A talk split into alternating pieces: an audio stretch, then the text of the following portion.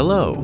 Thank you for listening to our podcast today. We hope that you will be encouraged and it builds your faith. Thanks for listening. Praise God. All right, if you have your copy of God's Word, if you'll turn to the book of Revelation, chapter, uh, chapter 1, and uh, we're going to continue our series in the book of Revelation. Now, I know that uh, we're going to be moving, and, uh, you know, I know the train is getting a little, uh, a little slow getting out of station, but after tonight, we're going to get out of the station a little bit and move a little bit quicker. But, um, you know, tonight, in the book of Revelation, chapter 1, uh, I'm going to read a verse of scripture, and then we're going to look at a lot of things tonight. And, uh, you know, I got this banner so that, so that it would help bring some perspective that when uh, I'm talking or when I'm sharing, that we can refer to it occasionally. That'll help you, uh, give you a chronological order of events that happen in the book of Revelation. It'll give you somewhat of a chronicle order of, of how things that are happening. But tonight I want to talk about the golden key of the book of Revelation. And I want to talk about what is the key. What is the, um, uh, the message tonight is the golden key of the book of Revelation. And uh, there's a couple of them, and uh, they're in a couple of verses. And, uh, you know, it's interesting when you talk about the book of Revelation, uh, people think that it's a book to fear. And uh, matter of fact, it's, it's sometimes it's preached that way. And of course, there are things in it that are fearful for those who are not believers. But it's great hope for those who believe tonight. And so if you're born again, you got every reason to be hopeful tonight. And it's you, everything you read in there is a good. But if you're not born again tonight and you're not saved, you have every reason to be afraid. Uh, because if you miss the rapture of the church, then there's a lot of things coming the days ahead that you should know about. And so uh, we're going to talk a little bit about that. But, but, you know, it's interesting because when you begin to look at verse 5, uh, we're going to go to verse 19, is where my focus is going to be tonight. But in verse 5, it says, From Jesus Christ, the faithful witness, the firstborn from the dead, the ruler over the kings of the earth. Listen to this. I want you to see this, this book starts with the grace of God. Now, we think that this book is about fear. I'm going to show you that God's grace is in the beginning of this book. How many know God? Everything starts with the grace of God. How many are thankful? Your salvation began with the grace of God. And so, verse 5, it says this it says, To him who loved us, some translations, the actual really translation should be loves us. It's present tense in the Greek. How many have loves us in your Bible? It says loves us. Uh, that's the proper translation. And it doesn't mean that he did love us. It doesn't mean that he will love us. It doesn't mean that one day he will or going to or thinking about it. How many know he loves us right now? Even where we are. He loves us. He loved us on the cross. He loved us before we got saved. How many know it was the goodness and the love of God that brought us to repentance into knowing him?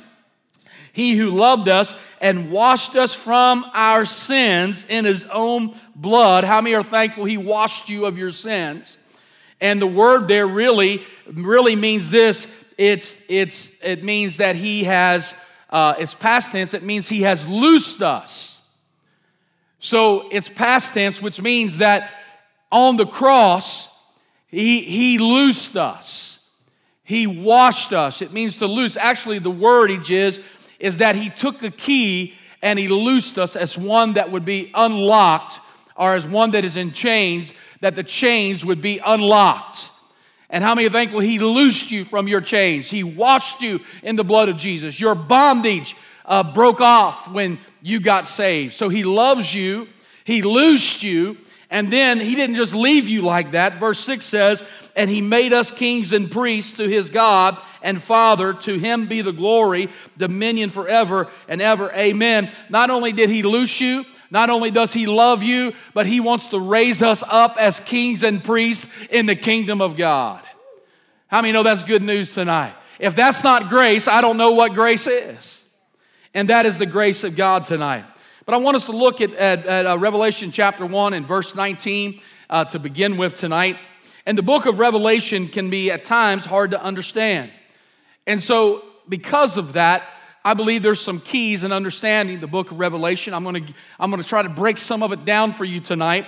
And uh, and kind of help unlock some of that for you. But we know that as we read the book of Revelation, we, we said last week, or the last couple of weeks, we know he that reads the book, this is a those who read this book, those that hear it, those that read it, those that hear it, those that, that keep it. What does it say? That they are blessed. The Bible says, He that reads this book, he that hears what this word has to say, and he that keeps it, he's blessed. Blessed is the man that, that reads this book and keeps it and, and hears all that has been written and all that has been said. That we be blessed if we read it and heed to it. And I thank God that we can heed to it tonight and listen for it and, and, and listen to it. But I want us to read verse 19 tonight. And it says this, beginning verse 19. Uh, this is Paul or uh, John. God is giving him, uh, he's revealing to him what the key is to this book. It's hanging on the front door right at the beginning of this book. This is John's commission. This is what God is commissioning John to do. Look what it says. It says, Write the things which you have seen, and the things which are, and the things which will take place after this. That's his commission. That's the commission to write the book of Revelation, to write the things which you have seen, to write the things which are, and to write the things that are hereafter, and the things that, that come hereafter. Now, uh, we look at this, John saw a vision of the Lord Jesus Christ. Now, we're not going to talk about that vision. If you look up here, Revelation 1, John has a vision of Christ. He has a fresh vision of who Jesus is. And in the vision, uh, he sees Jesus like he's never seen Jesus before. We're not going to go through it all, but I will say this that the description of who Jesus is uh, is much different than what John had seen him previously. His, his revealing to John is interesting. Matter of fact, his revealing here in chapter 1 is much different than the revelation of who he is in Revelation 19. But who he is right here is interesting because in this vision that John sees here in chapter 1 of the resurrected Christ, the vision of Christ that he has seen uh, is a picture of Jesus um, in, uh, in linen garments. He is, in, uh, he is wearing uh, linen gar- garments and priestly garments. But not just priestly garments, but the priest had two, two types of garments they wore.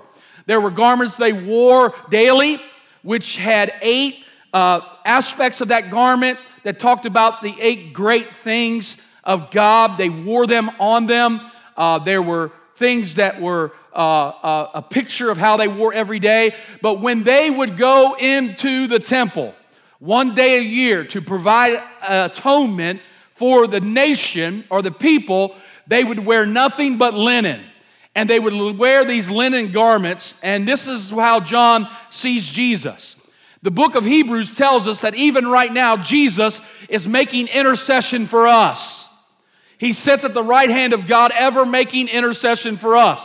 What is he doing? He's around the throne of God, interceding for us.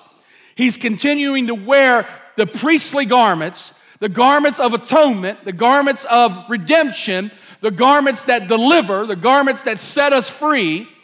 And he continues to act at right now as a deliverer, as, a, as one who atones for, as one who brings salvation to at this moment. But how many know there's a day when Jesus comes back when he no longer will be wearing the atoning garments, but he will be wearing the garments of a king and the garments of one who will set himself up as king over all the world. How many know the time will end for you to get saved? The day will come when men no longer will have the choice to be able to come to Christ, but the day will come when all of that is finished and it's at the revelation of Jesus in Revelation 19 when he comes back as king and priest. Now, I don't want to spend a whole lot of time on that tonight, but I wanted to get that to you. So here's the thing what Jesus is doing in the vision of Christ to John, he is not concealing anything, but he's revealing something. He's revealing who he is. And so the Bible tells us that the purpose of, of, he said, John, I want you to write the things which you have seen. In other words, to show that Jesus has come. He saw a vision of Christ. Now, in the vision, he saw Jesus, he's living, he's a resurrected Savior, he's King of Kings, and he's Lord of Lords. Jesus is not past tense, Jesus is right now. He is alive even at this moment that we have. He is living and resurrected. And he says, Write the things which you had seen. The things which John had seen are past things, things that he saw in that vision, things that he saw there. And then he gives him another instruction. Secondly, he says, I want you to write the things which are. The things which are. I want you to write these things which are now.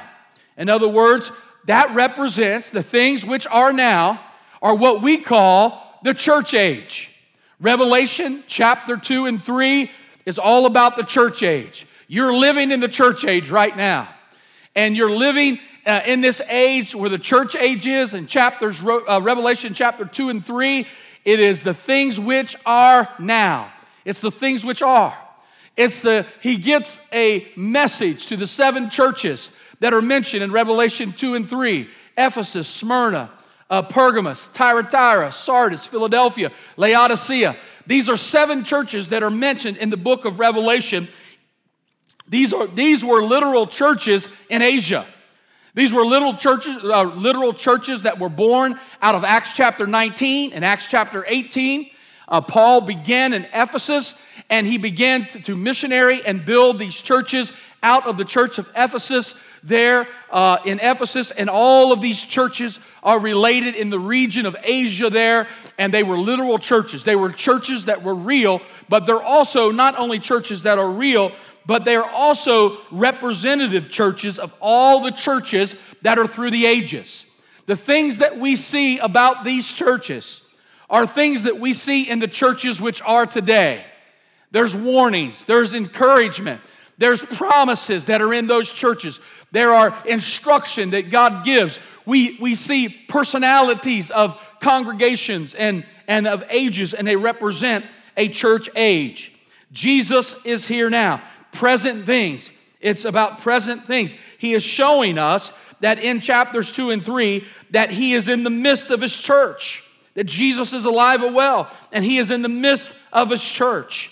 The Bible says in Matthew uh, 18, where two or three are gathered in his name, what is it? He is in the midst. Is that not right?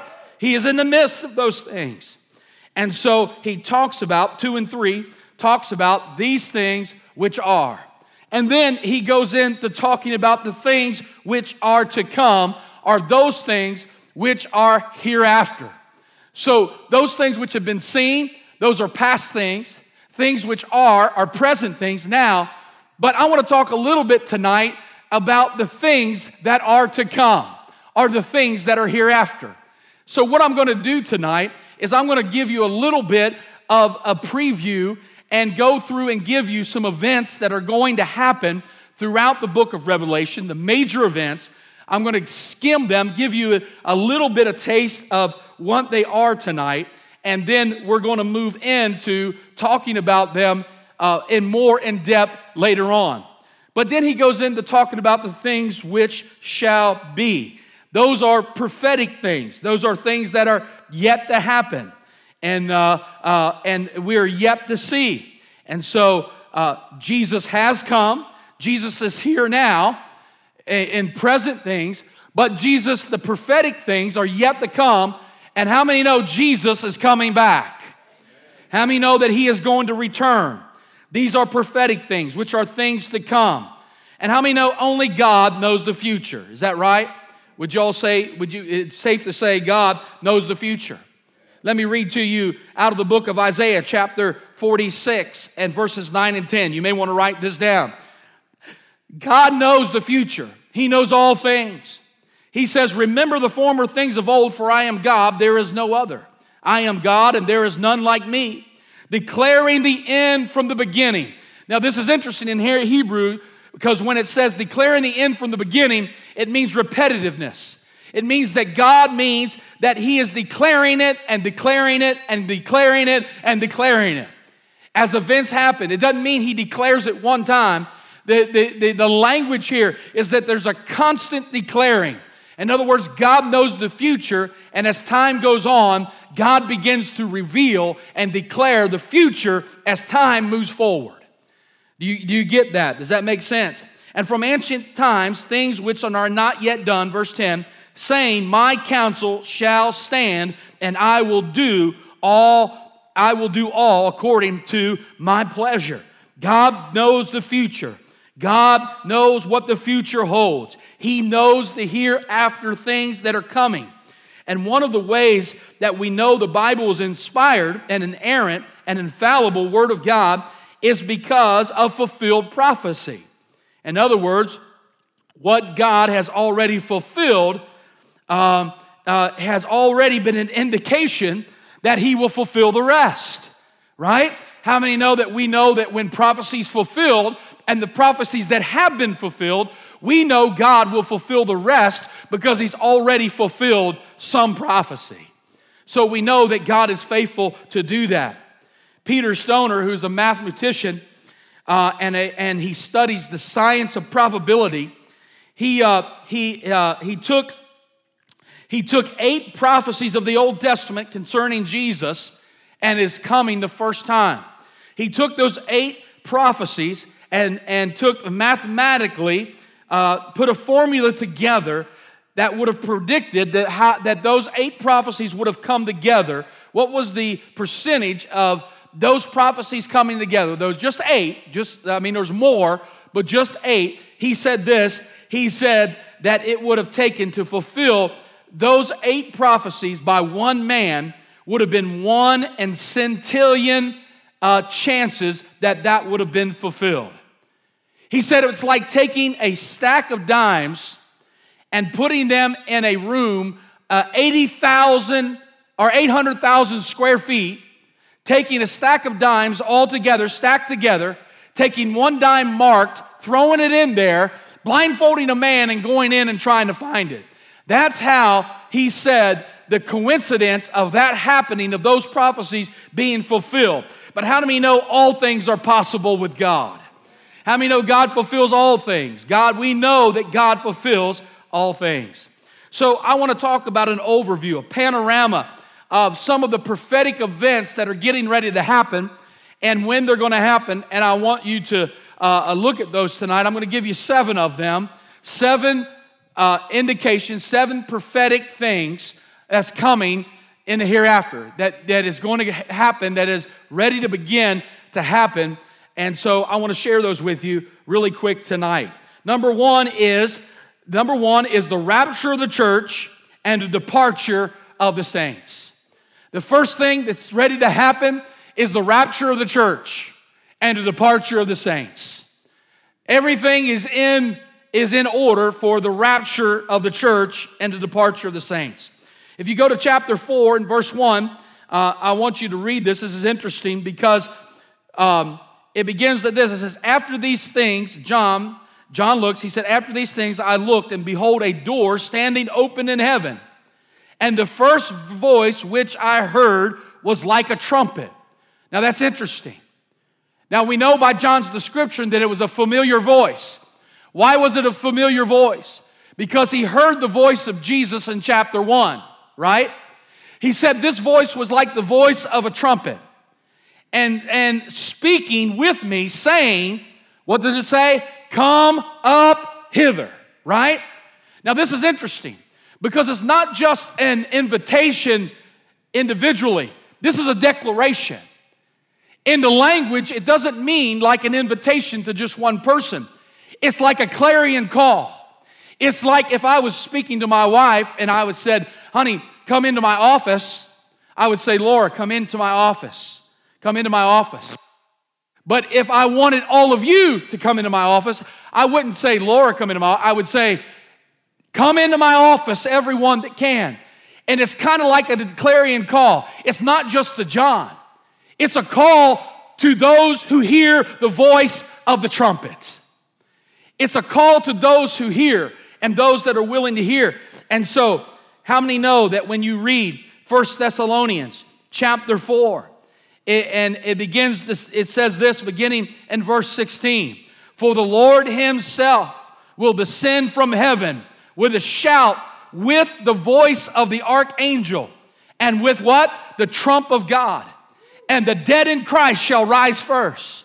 And then we who are alive and remain shall be caught up together with him in the clouds to meet the Lord in the air, and thus we shall always be with the Lord. And I love what it says at the end of that comfort one another with these words.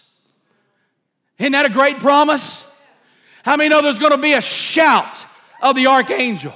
The trumpet is going to sound, and the dead in Christ is going to rise. And we that are alive and remain will be caught up in the air with him, forever changed in a moment. Glory. Come on, that's the next, that's coming, y'all. That's the next event that's coming. There's the rapture of the church, the gathering of the church.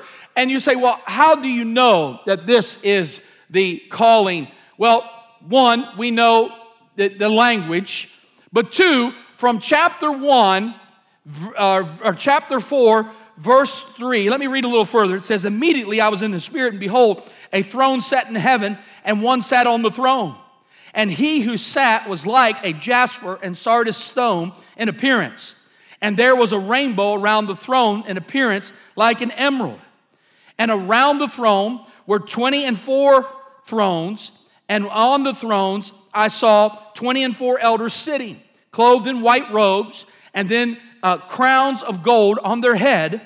And from the throne proceeded lightnings, thunderings, and voices Seven lamps of fire were burning before the throne, which are the seven spirits of God. In other words, John is caught up in this vision and he's seeing the throne room of God. He is seeing the four and 24 elders, which means there were 12 in the Old Testament. There were the 12 uh, sons of Jacob, uh, which were the Old Testament. And then in the New Testament, we have the 12 apostles who led the. So it's a picture of being in the throne room of God. The church is now in heaven. The church is now before the throne room. The church has been evacuated. We've left. We've left the building, as you would say. The church has been lifted up, and no longer do you see the church on the earth. From chapter 4 to the end of chapter 22, you no longer see the church on the earth, or is the church mentioned as being on the earth all the way the rest through the book of Revelation. And so it is the promise of, of, of the, the trumpet and the sounding of the trumpet, we're exit out of here. See, we're not looking for a sign or prophecy to be fulfilled before Jesus can come. We know he can come anytime. Y'all with me? Y'all know he can come like right now. I mean, we're not looking for another sign. We don't need another sign in order to depict whether or not he's coming again.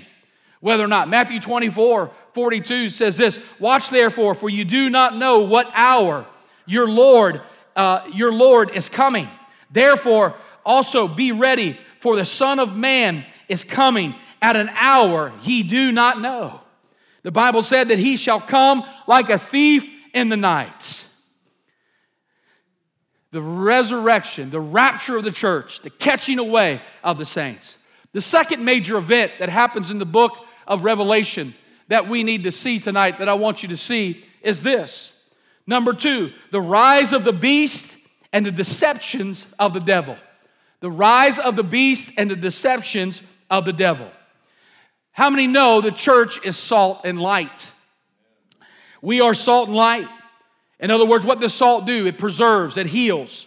Salt restrains. How many know there's a hostility towards the church? How many know that there are a lot of people in the world that wish we were gone? Guess what? They're going to get their wish.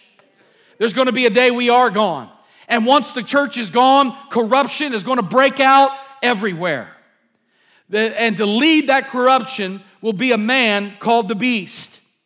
And he will be a man that's called the beast. He is also called the man of sin or the Antichrist. Look at Revelation chapter 13 and look at verses 1 through 3. Revelation chapter 13, verses 1 through 3. Then I stood on the sand of the seas, and I saw a beast rising up out of the sea. Now remember, John is writing in imagery, And he's using imagery. Whenever you see the sea, or you ever see the imagery of the sea, what you are seeing is humanity. The seas represent humanity. I saw a beast rising up out of the sea, having seven heads and ten horns, right? Seven heads and ten horns. Remember, we talked last week. What is the number seven? The number of perfection, is that right? Uh, seven heads, right? Heads mean wisdom. Ten, ten represents completeness. Remember, we talked about it last week. And, and horns represent power. He is a man that is full of, and then the Bible goes on to say, um, and now the beast which I saw was like a leopard. His feet were like the feet of a bear, and his mouth was like the mouth of a lion. The dragon gave him power. Now the dragon, that that is that is um, uh, the dragon is Satan, and we'll talk about that later. The dragon is Satan, and the uh, uh, the, the dragon gave him power and his throne a great authority. And I saw one of his heads as if uh, a mortal wound, and his deadly wound was healed, and all the world marveled and followed the beast. Listen, he will have signs and wonders. He will have uh, signs and wonders. He is the he is the this antichrist. No one will be able. Listen, when he comes on the scene, it says he has 10 crowns, which means dominion. It says blasphemy shall come out of his mouth, which means he will blaspheme God. That's his character. And so he will blaspheme God. And then the Bible says this that, that when this happens, he'll be like Satan's Superman. And what will happen is, is that no one will be able to buy and sell. That everyone will have to be marked. Everyone will be marked in order to buy and to sell, and in order to, to uh, get the beast will be attractive and highly intelligent person and will appear as a savior to the world, but will be totally and thoroughly bad. In other words, he will be someone that is not, uh, uh, he will give the appearance that he is a savior. He'll give the appearance that he uh, uh is great. John Phillips said it like this this is what he said in describing the Antichrist. He will be a most attractive person, variable savior, to a world uh, uh, uh, corning like an express train without a throttle, uh, wide open, out of control, without uh, a man at the helm. No doubt his personal charm will be great. His intelligent genius will be immense. His wealth and influence um, will, be, uh, will be proverbial. His authority uh, over power, his passion and hatred will be extraordinary his organizational skills under, uh, uh, under uh, uh, uh, his organizational skills and his techniques will be superb. He'll be a man will flow who will men will follow him to their death. Women will swoon at his at him. Children will say his name as a savior of the world, the hope of mankind. Yet he will be utterly and thoroughly bad. He'll be a counterfeit Christ. People will be marked, and in order, in order, he will set up systems in order for people to buy and sell. Uh, they will have to have the mark that he uh, puts on them.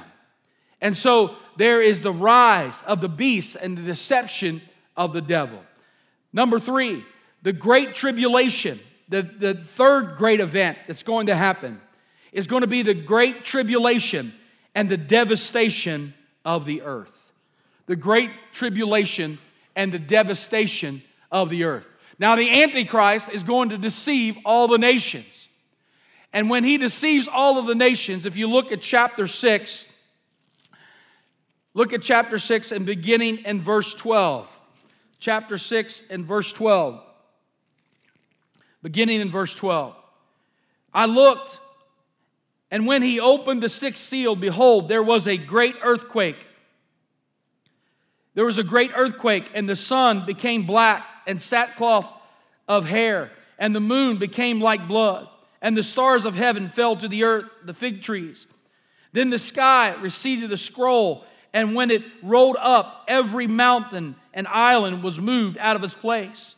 And the kings of the earth, the great men, the rich men, the commanders, the mighty men, every slave and every free man hid themselves in the caves and the rocks and said, and, and said to the mountains and the rocks, Fall on us, hide us from the face of him who sits on the throne, from the wrath of the Lamb. And the great day of wrath has come, and he, and he who is able, who is he that is able to stand? In other words, there'll be a great tribulation, and there will be a great, uh, God will pour out his wrath. The Antichrist will gather nations together. But in this moment, God is going to begin to pour out his judgment and his wrath upon the earth. And he's going to do that, and he's going to release that. And, uh, uh, and it will be such a terrible time. Men, the Bible says, men will wish to die, but will not be able to die. It'll be a time like no other. In other words, God will begin to pour out and He'll begin to open all of these judgments, all of these things that you see uh, will begin to open up and will begin to be poured out over the earth, will begin to be poured out on the earth. There'll be a great tribulation and the devastation of the earth. And so God will pour out His wrath, the wrath of the Lamb will be poured out. Number four, the, the fourth great event that's going to happen in the book of Revelation is Armageddon and the defeat of the beast and his armies in Revelation. Look with me at Revelation chapter 16. Revelation chapter 16 and beginning in verse 13 through 16. What's going to begin here is the Armageddon and defeat of the beast and his armies. The great tribulation period will last for seven years. It'll go on for seven years. The last three and a half years will be the most horrifying of them all. The great tribulation will end with a battle, end with the battle of what is called the Battle of Armageddon. Here at this battle, the beast and his armies will be defeated. Now, I want you to, to see this in verse 13. And I saw three unclean spirits like frogs coming out of the mouth of the dragon. Who's the dragon? That's Satan. Out of the mouth of the beast. That is the Antichrist. And out of the mouth of the false prophet. Who's the false, uh, the, the false prophet? And so, and they are spirits of demons performing signs which go out to the kings of the earth and of the whole world to gather them to battle of, uh, uh, to battle of that great day of God Almighty. Verse 15 Behold, I am coming as a thief. Blessed is he who watches and keeps his garments, lest he walks naked and they see his shame. And they gather them together to a place in the Hebrew called Armageddon, or the place of Armageddon. There comes this battle the demonic spirits are released on the earth. They will gather the kings of the earth. They will gather all of those that are under the Antichrist system. They will gather to battle, and to this uh, world leaders will gather to this place on the Mount of Megiddo, and they will come. The Bible tells us in Zechariah that they will rise up and come against Jerusalem. That they will rise up and begin to come against Jerusalem and, and this battle will begin to take place. In Revelation 19, 19, beginning in verse 11 through 16, tells us how this battle ends up. In verse 11, it says this Now I saw heaven open up, and behold, a white horse, and he that sat on it was called faithful and true. And in righteousness he judges and makes war. Now, the first time we see we see heaven open up is when the church is gathered up in the rapture, which is right here. We see the church raptured right here. The second time we see heaven open up is at the revelation of Jesus Christ. There in Revelation 19, you're getting a picture of the revelation of who Jesus is. And he comes back, and he's coming back to execute what? To bring judgment upon the earth. But is he coming back by himself? No, he's not coming back by himself. Who does he have with him? He has the church of the Lord Jesus that is with him. Look at verse 12. His eyes were like a flame of fire, and on his head were many crowns. He, he had a name written, and no one knew except himself. He was clothed with a robe dipped in blood, and his name was called the Word of God. And the armies in heaven, clothed in fine linen, white and clean, followed him on white horses. You know who that is? That's you. That's me. We're coming back with him to do war. Now, out of his mouth goes a sharp sword, that with it he should strike the nations, and he himself will rule with them with a rod of iron. And he himself uh, treads the wine presses of the, of the, uh, uh, of the uh, fierceness and the wrath of the Almighty. And he has on his robe uh, with his thigh a name written King of Kings, Lord of Lords. It's a return of the Lord. Now, think about this for just a moment.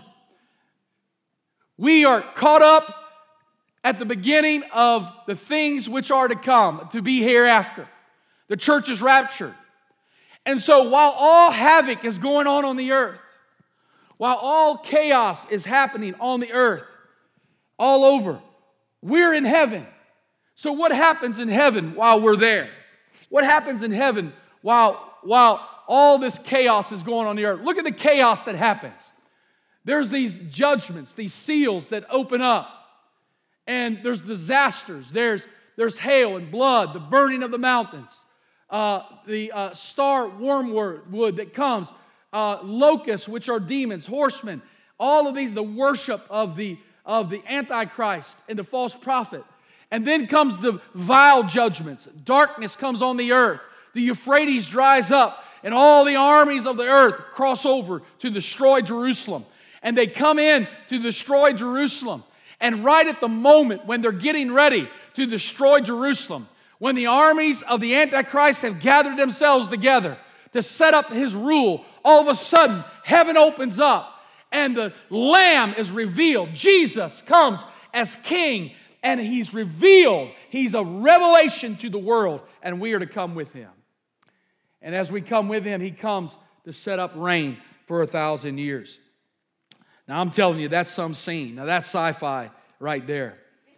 If you want some sci fi, that's, that's, that's it, right? Jesus comes, listen, he comes not at he comes not at the rapture, but at the revelation in power and great glory. The battle of Armageddon takes place when Jesus returns again, and he comes not for his saints the second time, but he comes with his saints.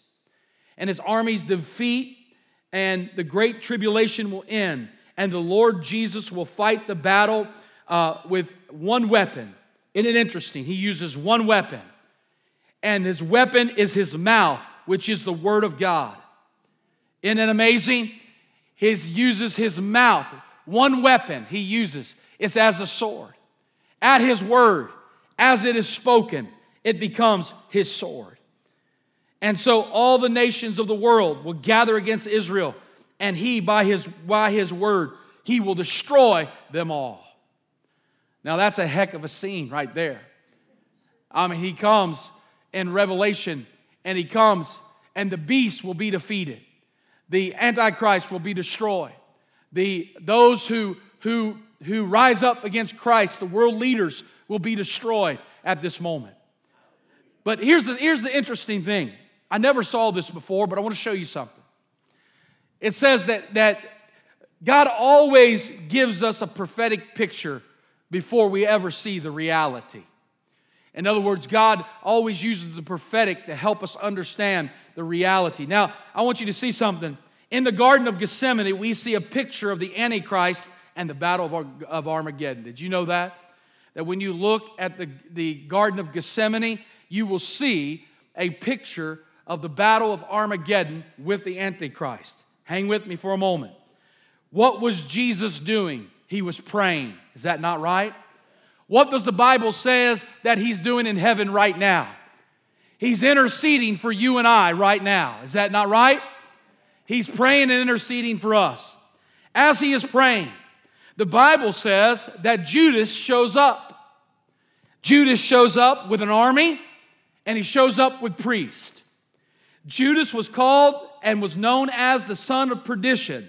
You know who else was called the son of perdition? The Antichrist is known as the son of perdition. Anti means against or instead of, and so he was a picture. And so the Bible says Satan entered into Judas. Nowhere else in the Bible do we see Satan physically entering into a person.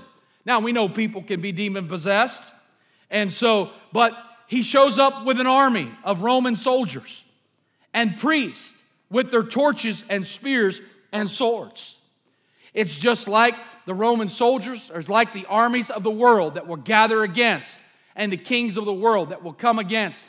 It'll be just like it'll be just like the beast of the of the uh, uh, uh, of the earth, and the priest will come, and they represent the false prophets of the earth. And Jesus, as they're coming, they come, and Jesus says this to them: "Who do you seek?" And they say, "We seek Jesus." And what did the Bible say? The Bible said, and when Judas kissed him on the cheek, Jesus said this He said, I am He, right? What happened when He spoke those words? They all fell out, they all fell to the ground. See, it was a picture of, the of what's coming. God, with His word, with His spoken word, when He returns, that the armies of the world, the Antichrist, are going to come and battle and fight him. And with his spoken word, he will defeat them and take and become reign over all of the earth. I don't know about you, but praise God. Praise God. Hallelujah. Just his word, I am. Just his word out of his mouth, I am. How was the battle fought? The sword out of Jesus' mouth. Whoo! Glory to God. Hallelujah. God is good. Armageddon and, and the seat of the beast and his armies. Number five, the number the fifth major event that's going to take place in the book of Revelation is the millennial reign of peace and dominion of Jesus. Turn to Revelation chapter 20, and I want to read to you verses 1 through 6. Then I saw an angel coming down from heaven, having the key of the bottomless pit and a great chain in his hand. He laid hold of the dragon and the serpent of old, who is the devil and Satan, and bound him for a thousand years. And he cast him into the bottomless pit and shut it up, and set a seal upon it, so that he should not deceive the nations no more, till a thousand years were finished. But after these things, he must be released for a short time. The fifth major event is the millennial reign of Christ. That's for a thousand years. When Jesus comes and we come with him, there will be a peacetime that happens. And the lamb and the lion will lay together. There will be no war, there'll be no disease. We will reign with him. There will be peace on earth. And the Bible tells us in Habakkuk that the earth, that the, that the glory of the Lord will fill the earth.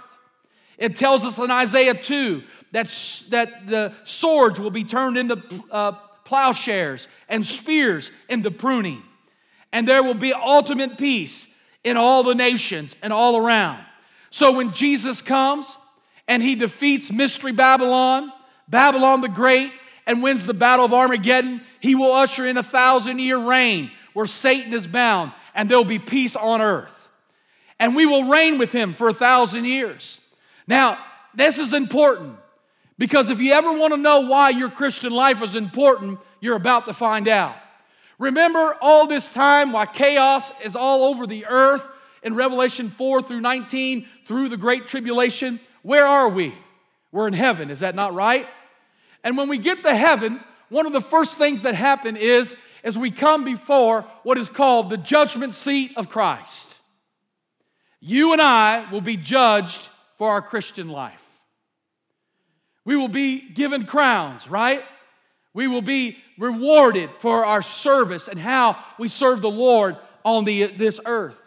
But not only are we rewarded for our, our how we serve the Lord on this earth, we will also be given our assignment in the millennial reign. In other words, you will receive where you will rule. The Bible says we will rule and reign with Christ, which means we all will have an assignment in the millennial reign. Now, I don't want to get too deep into it tonight, but when we talk about it, you will see that during the millennial reign, the people that lived through the tribulation will still be alive. There will be children and people born during the millennial reign. There will be the preaching of the gospel through the millennial reign. There will be, through the millennial reign, we will rule and reign with Christ. And so, your position in the kingdom will be based on your performance now in the family. So, your position in the kingdom of God in the millennial reign will be based on your performance in the family now. See, at that time, it's not a question of whether or not you're in the family of God. The question is, is, is what will be your, your position in the kingdom. And you say, well, as long as I get to heaven, as long as I get there, as long as I met, you don't just want to get there. You want to rule and reign with Him. You want to be there to rule and reign with Him in this moment of ultimate peace. Uh, and, and there's the marriage supper of the Lamb. We know that. And then there's the revelation of Christ. When we talk about the rapture of the church, there's going to be some things we look for. There's a couple of things I believe personally that maybe some other folks don't believe. One is, I believe that, that there will be believers who will miss the rapture. I believe that because the Bible speaks that those who go in the rapture are those who are overcomers. Not just those that are believers, but those that overcome. Because to the seven churches of Asia, there are seven promises to the overcomer. All of those seven promises have to do with heaven. All of them have to do with being in heaven. I believe there are believers that are playing with God. I believe they halfway live for God, and I believe that there's a possibility they might be left behind. That's just my personal thing. And I'm going to show you some scripture why I believe that. You don't have to believe that. You might be wrong, but you, you don't have to believe it. But, but also in Revelation 6, we see those who are, the Bible says there are those in heaven, the church, and they look under the throne in Revelation 6, and they say, Who are these who have white robes that are dipped in blood? And, and the angel says, These are those who were the martyrs of the tribulation. In other words, I believe that if you don't live for Jesus here, you'll have to die for him here. And if you can't live for him on this side of the rapture, what makes you think you're going to make it on that side of the rapture? That's just my opinion. That and $2 you can get a cup of coffee. So, the millennial reign. Number six, the final judgment and the doom of the lost. The sixth major event in the book of Revelation is the final judgment and the doom of the lost. Revelation 20. Let's look at it. Revelation chapter 20 and 11 through 15. The Bible says this And I saw a great white throne, and him who sat on it, from whose face the earth and the heaven fled away, and there was found no place for them. And I saw the dead, small and great, standing before God, and books were open. Another book was open, which is the book of life, and the dead were judged according to their works by the things which were written in the books. The sea gave up the dead who were in it, and death and Hades delivered up the dead who were in them.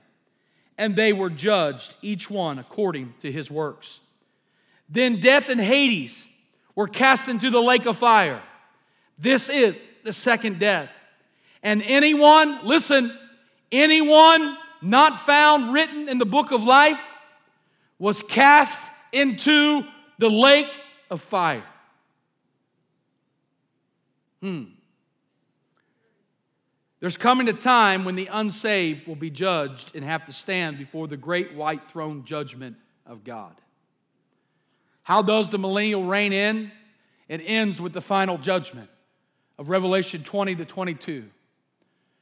There's the final judgment where God will resurrect the dead and resurrect the sea will give up its dead. All will be and stand before God, and the unsaved will stand and give an account of their life. So we have the rapture of the church here, and we have the judgment seat of Christ here, but we don't have the judgment, the final judgment, till here. Why is it that, that believers are judged sooner than unbelievers? The reason is this. The reason is, is that judgment, judgment comes, comes last because the wave of sin has, has, has not hit the shores of eternity yet. How many know sin has influence? How many know that everything you do in life has an influence on someone's life? How many know there are men today that no longer live, but they still influence on the lives of individuals? Did you know that men will be judged for that? And the reason God waits for the end of time or the end of the final judgment is because though men die, their influence live, we are still accountable for our influence. Let me give you an example of this. Let me just use Hugh Hefner for an example. Hugh Hefner said this He said that in his lifetime, he wanted to put sex on the mind of every individual on the face of the earth. That's what his goal was. How many know he succeeded in some senses? That he put sexuality and perversion on the minds of a world. How many know that his influence still lives today? How many know today men, his influence that are in men, still go out and commit sin and influence others and influence others? It's like a pebble being dropped in a lake or an ocean, and the ripple of that thing continues on and continues on and continues on. We don't like to hear it, but the truth is, your influence will be judged even after you're gone. The impact that you have on others as an unbeliever, even after you're gone, there'll be a, a, a, a, cumulative judgment that will come, and the history books will be open, and the final judgment of the unsaved will be given. And not only will you be judged for what you've done, you will also be judged for the influence of your life. That's a heavy pill, isn't it? That's a hard nut to swallow, as I would, some would say. But at the final judgment, the unsaved will be cast into the lake of fire. An unsaved, lost world. How many know there's a heaven to gain and a hell to shun? How many know there's a real hell? How many know there's a real hell? Men who are lost, they're going there. Think of your loved ones and your family right now that do not know Christ. They died at this moment, they'd be lost without Jesus. That final judgment will come, the doom of the lost. And then finally, number seven tonight. The seventh major event in the book of Revelation that we will look at is what's called the final state and the destiny of mankind. Hallelujah. Hallelujah. This is where we win. This is where it ends. This is where it all culminates. Revelation chapter 21 and verses 6 through 8. Look what it says. I love this. And he said to me, It is done. Hallelujah. I am the Alpha and the Omega, the beginning and the end. I will give the fountain of water of life freely to him who thirsts. Listen, verse 7 He who overcomes shall inherit what? All things. I will be his God, and he shall be my son. But the cowardly, unbelieving, abominable, murder, uh, sexual immoral, sorcerer, idolater, all liars, shall have their part in the lake which burns with fire and brimstone, which is the second death, which is the second death. In other words, uh, there's a choice. In other words, I've come to tell you this tonight. You have a life to live, you have a death to die, a judgment to face, and an eternity to endure. You must be born again in order to miss hell and reach heaven. Revelation chapter 22 and verse 17. It says, And the Spirit and the bride say, Come. And let him who hears say, Come. and let him who thirsts come. Whoever desires, let him drink of the water freely. Let him come and drink of the water freely. We all have a final eternal state. We all will stand before God and give an account of our lives to each one. In closing tonight, I want to show you something interesting um, in the Word of God. We hear the phrase through Revelation, the book of Revelation. Uh, we hear the phrase the Alpha and the Omega. How many of you have seen that? Revelation 1 8, it says, Jesus said, I'm the Alpha and the Omega, the beginning and the end. We've seen it here again in Revelation 16 a few minutes ago. He says, I'm the Alpha and the Omega. You ever wondered the interesting aspect of that? We know that it's the beginning, the first letter of the Greek alphabet, and the last letter of the Greek alphabet. But here's what's interesting. In the Hebrew, the word alpha uh, comes from the Hebrew word um, uh, uh, aleph. It means, it means uh, aleph, and then the word omega comes from the Hebrew word tav. Aleph, tav. The Hebrew words. Now, Hebrew language has imagery. Remember, I told you last week that the Greek language has numerology, right? I told you the number of Jesus, which was what? 888, right? So, in the Hebrew, Alpha and Omega, the Hebrew language has imagery. Many of the Hebrew words are attached to the imagery of different images. So, the word uh, Aleph, or the word for Omega in the Hebrew, uh, represents the ox. The image is the ox. And the omega, which is the Hebrew word tav, represents the image of a cross. Now get this for a moment.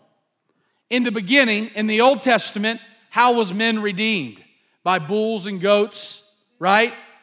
By the sacrifice of animals in the Old Testament. How are we redeemed in the New Testament? Through the cross of Jesus Christ.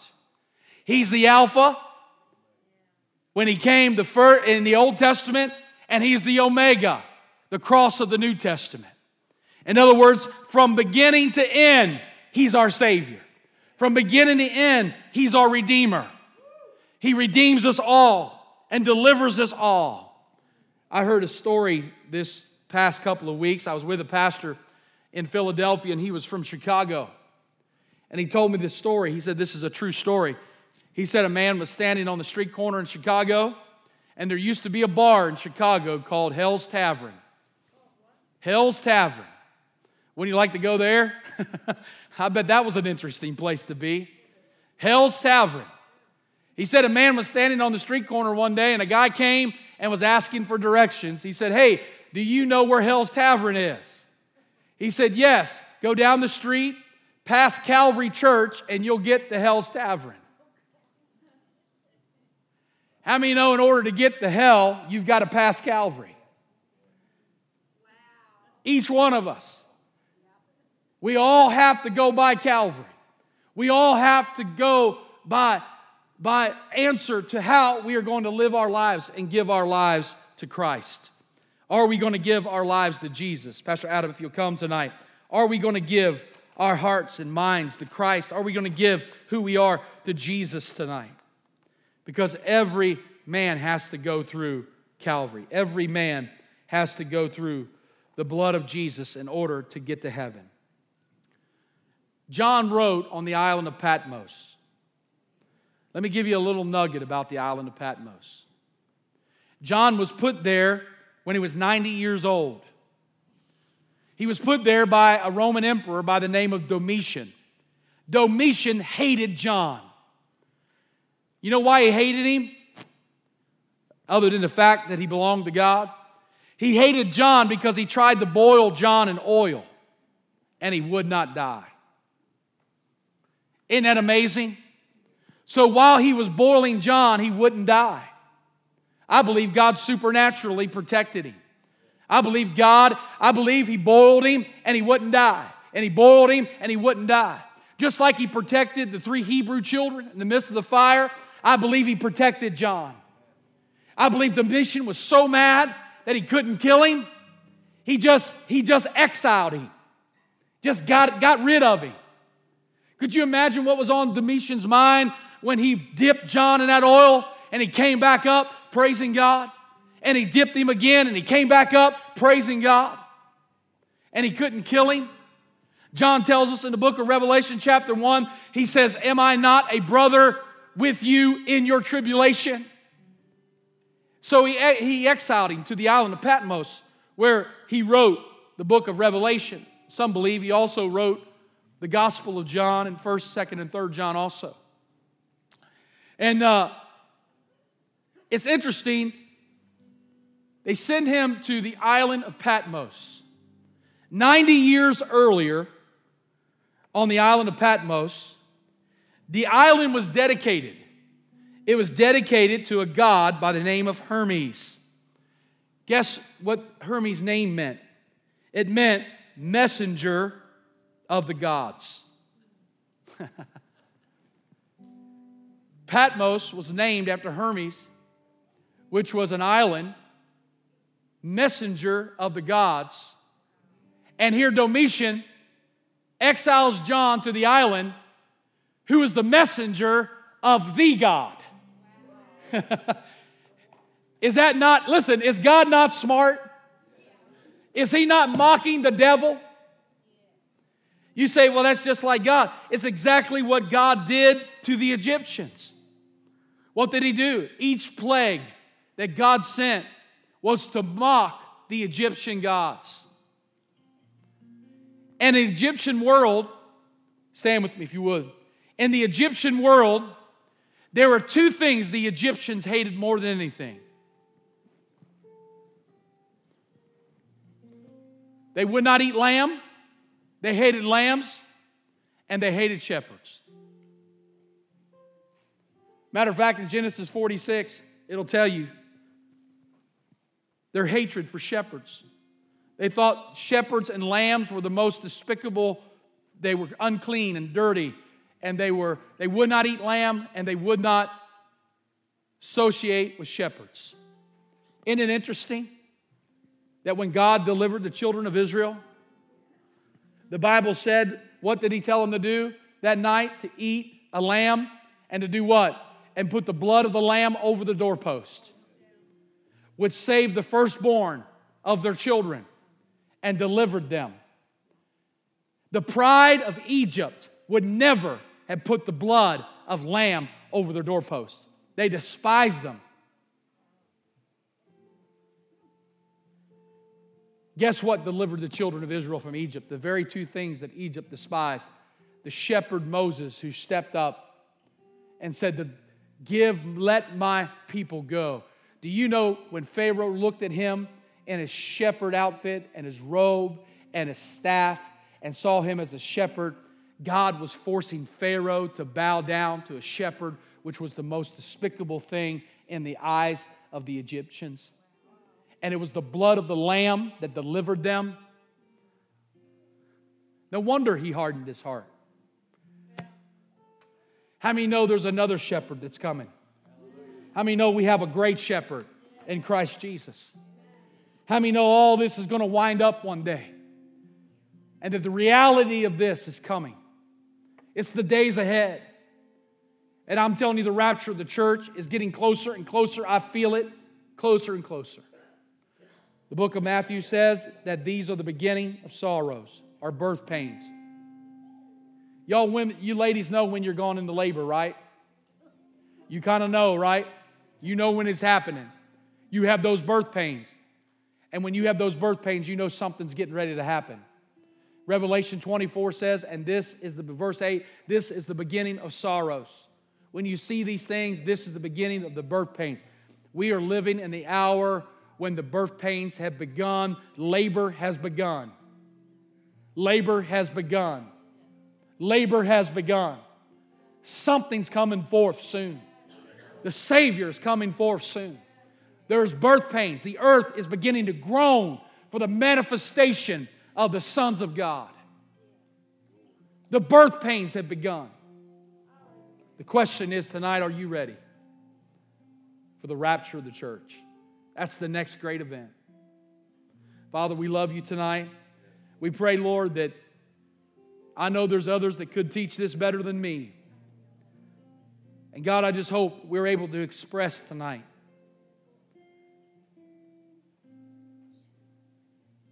you're unveiling to your church.